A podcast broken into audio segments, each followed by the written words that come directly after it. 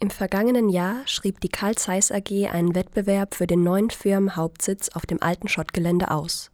Durchgesetzt hat sich der Entwurf von Nettingen Generalplaner. Das bayerische Unternehmen überzeugte mit seinem Konzept von einer Zusammenführung aller Unternehmensbereiche in einem Gebäude.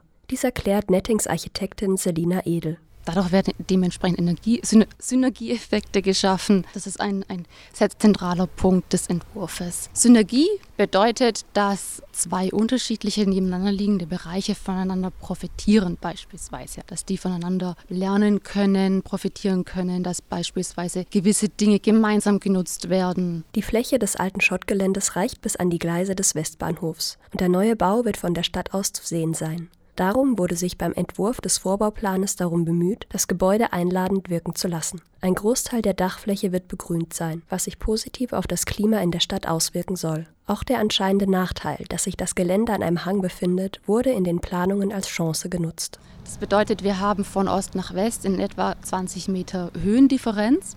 Und wir ähm, tragen große Teile des Hangs ab und integrieren die Produktion sehr flächig in den Hang hinein als zwei Sockelebenen, die beispielsweise dann nur an der Ostfassade sichtbar werden zur Stadt hin und dort auch ein, ein großer ja, Lärmfaktor quasi im Hang integriert wird und dementsprechend gar nicht zutage tritt. Und ähm, auf diesem großen Sockel befinden sich dann die einzelnen Bürobaukörper. Am 11. Juni präsentierten Vertreter von Zeiss und Netting den Vorbauplan für das neue Gebäude. Die öffentliche Veranstaltung fand in der Jena Planschule statt und gab Anwohnern die Gelegenheit, ihre Bedenken zu äußern. Die Anwohner sorgten sich um den Lkw-Verkehr und eine weitere Einschränkungen der Straßen um das alte Schottgelände. Bis zum 5. Juli kann der Vorbauplan im Verwaltungsgebäude am Anger 26 auf der zweiten Etage eingesehen werden. Stellungnahmen von Bürgern können dort mündlich oder schriftlich gegeben werden.